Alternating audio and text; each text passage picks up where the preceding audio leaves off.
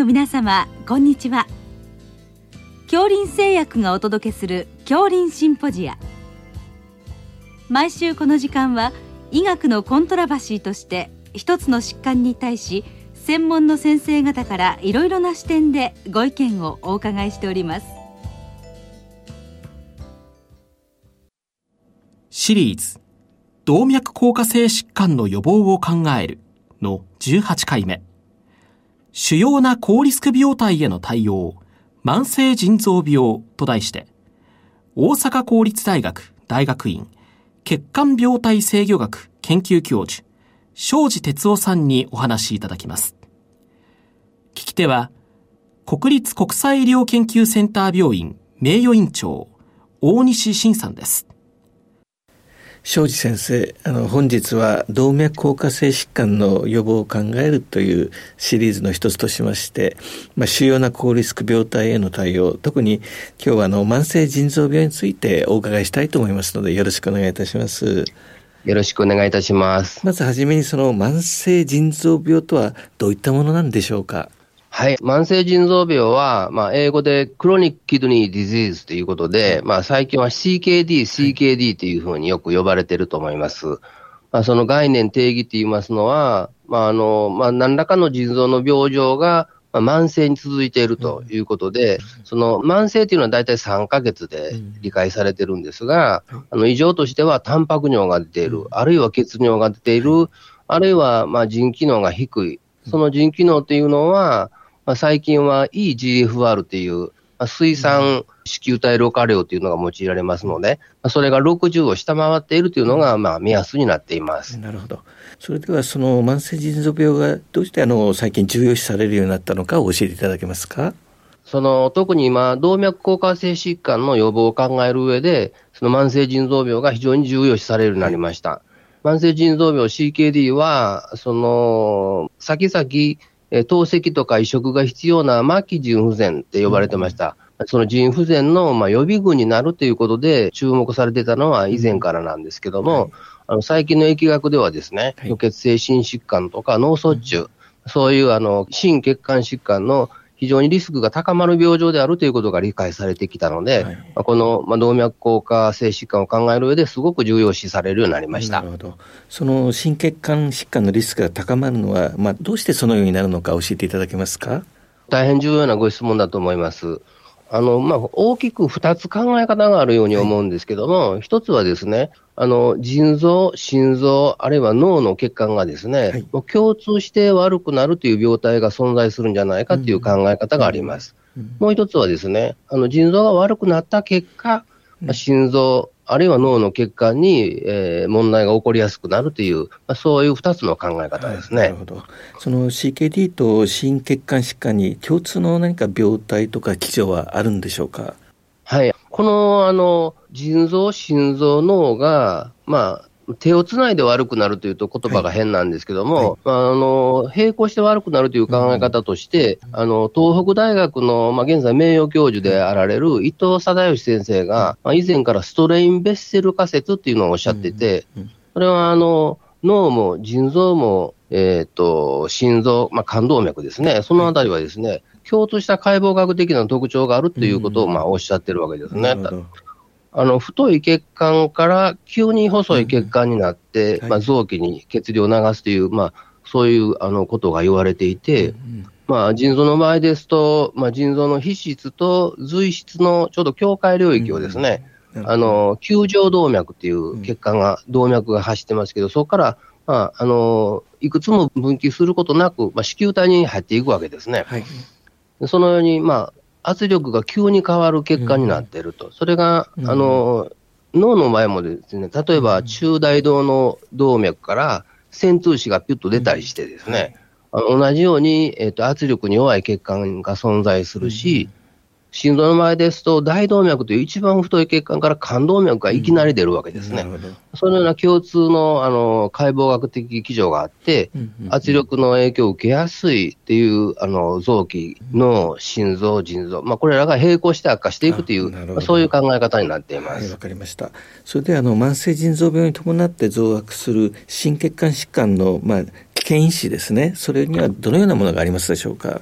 はい。その、まあ、危険因子を大きく2つに分けますと、古典的な危険因子と、まあ、非古典的な危険因子というふうに言われるものがあります。はい、あの古典的危険因子というと、まあ、有名な高血圧、脂質異常、インスリン抵抗性、糖尿病という、まあ、そういうものになりまして、まあ、腎臓の働きが悪くなると、こういうことが悪化するということが分かっています。なるほど。それから、非古典的な危険因子ということでいきますと、まあ、あの、腎機能がかなり悪くなりますと、リンとかカルシウムの代謝異常が起こる。はい、それはそれでいろんな動脈に問題を起こすし、うん、ホモシステインという特殊なアミノ酸が、あの、血液中に溜まってくる。うんはい、それから尿毒素と総称されるような様々な、まあ、毒性のある物質が溜まってくる。これも血管障害につながるというふうに考えられています。なるほど。その動脈硬化を促進させる病態であるという点からはその慢性腎臓病は糖尿病や高血圧に似たところもありますが慢性腎臓病にはあの治療法はどのようなものがあるんでしょうか？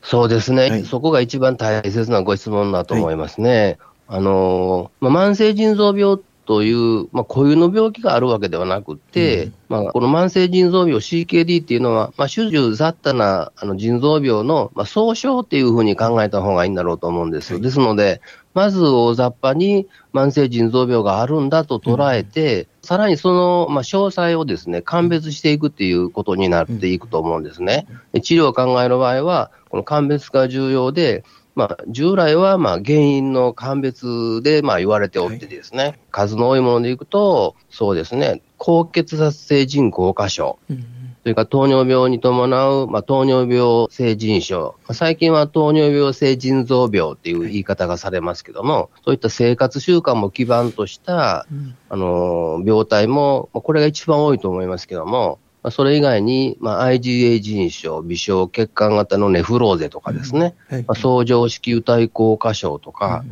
まあ、いわゆる原発性の子宮体疾患っていうのも慢性腎臓病として現れてきます。はい、それ以外にも、まあ、ループス腎炎とかになりますと、うん、全身性のあの疾患が、まあ、腎臓に現れると、まあ、一部腎臓として認められるということもあるし、うん、ですので、まあ、慢性腎臓病の治療としてはですね、まず鑑別を行って、まあ、それぞれに適した治療を選ぶということが、まあ、まず最初に大事になると思います。はい、そのためには、まあ、人生権をお願いして、診断していくということもあります。はいまあ、あの検診で慢性腎臓病が疑われた場合、まあ、どういった場合あの人生権が必要になるというふうに考えたらよろしいでしょうか？その、例えば検診で、あの、慢性腎臓病ですね、はい、とまあ、EGFR が、まあ、55ぐらいに下がってますねってなったからといって、まあ、すぐですね、うん、あの、人生権が必要とは、まあ、ならないと思いますね。うん、どういう場合に、まあ、人生権を検討するかというと、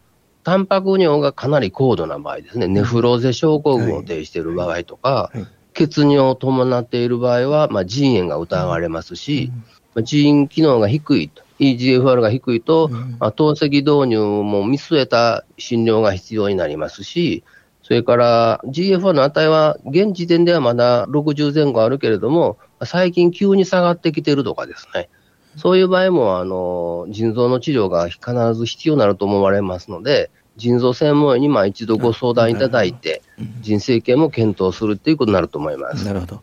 あのそれではその腎機能が低めではあるけれども、まあ、糖尿病とか高血圧という合併症はなくて、まあ、人生権の適用もすぐないような症例も、まあ、非常に多いんじゃないかと思いますが、そういう場合にはどのような対応をしたらよろしいでしょうか？そうですね、まあ、実際にはこういう症例が一番多いのかなと思われます。はい、であの慢性腎臓病が、まあ、重要視される理由が、まあ、2つあった。うんまあ、透析が必要にならないようにしなければならないということと、うん、それから、まあ、動脈硬化性疾患を予防しなければならないという視点から、まあ、2つ考えることができると思いますね。うんはい、まず、あの、腎機能をあの温存したい、できれば改善したいという、まあ、そういう対策になると思います。その場合は、あのもし高血圧をお持ちの患者さんの場合は、まあ、あの高血圧の治療で腎保護作用のあるお薬を選ぶと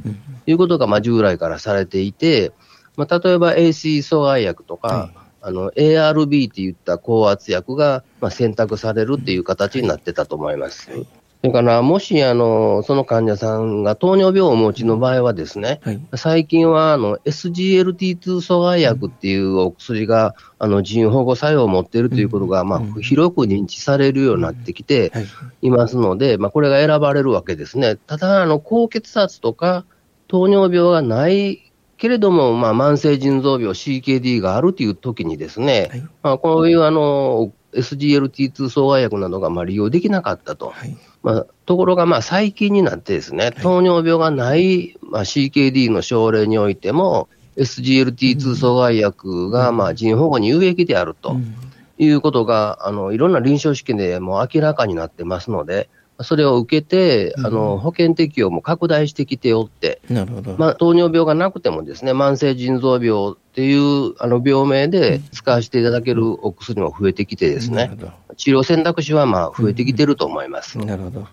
もう一つあの、なんていうんですか、糖尿病腎症に限りますけれども、はい、あの非ステロイド型の選択的ミネラルコルチコイド受容体拮抗薬っていうのも、うん、あの使用可能になっておりまして、うん昔、あの従来からは AC 阻害薬、ARB といったお薬で、レニン安静天神系を抑制するということが、はい、まあ、血圧が高い方にはされてたわけですけども、はい、まあ、糖尿病があれば血圧が高くなくても、こういうお薬がですね、あの使用可能になってきておると。まあ、あのお薬の選択肢が割と増えてきておると思います。はい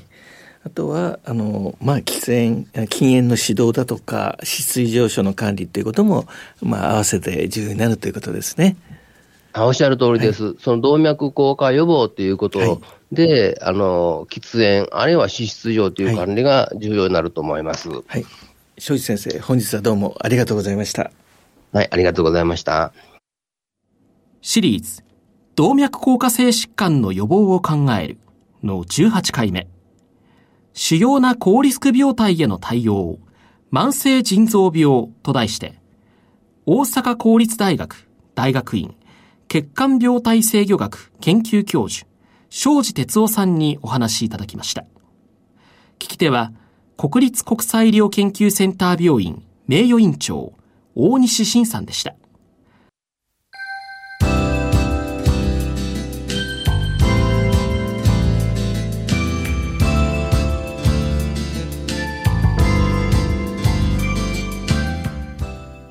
それでは恐林製薬がお送りしました恐林シンポジア。来週をどうぞお楽しみに。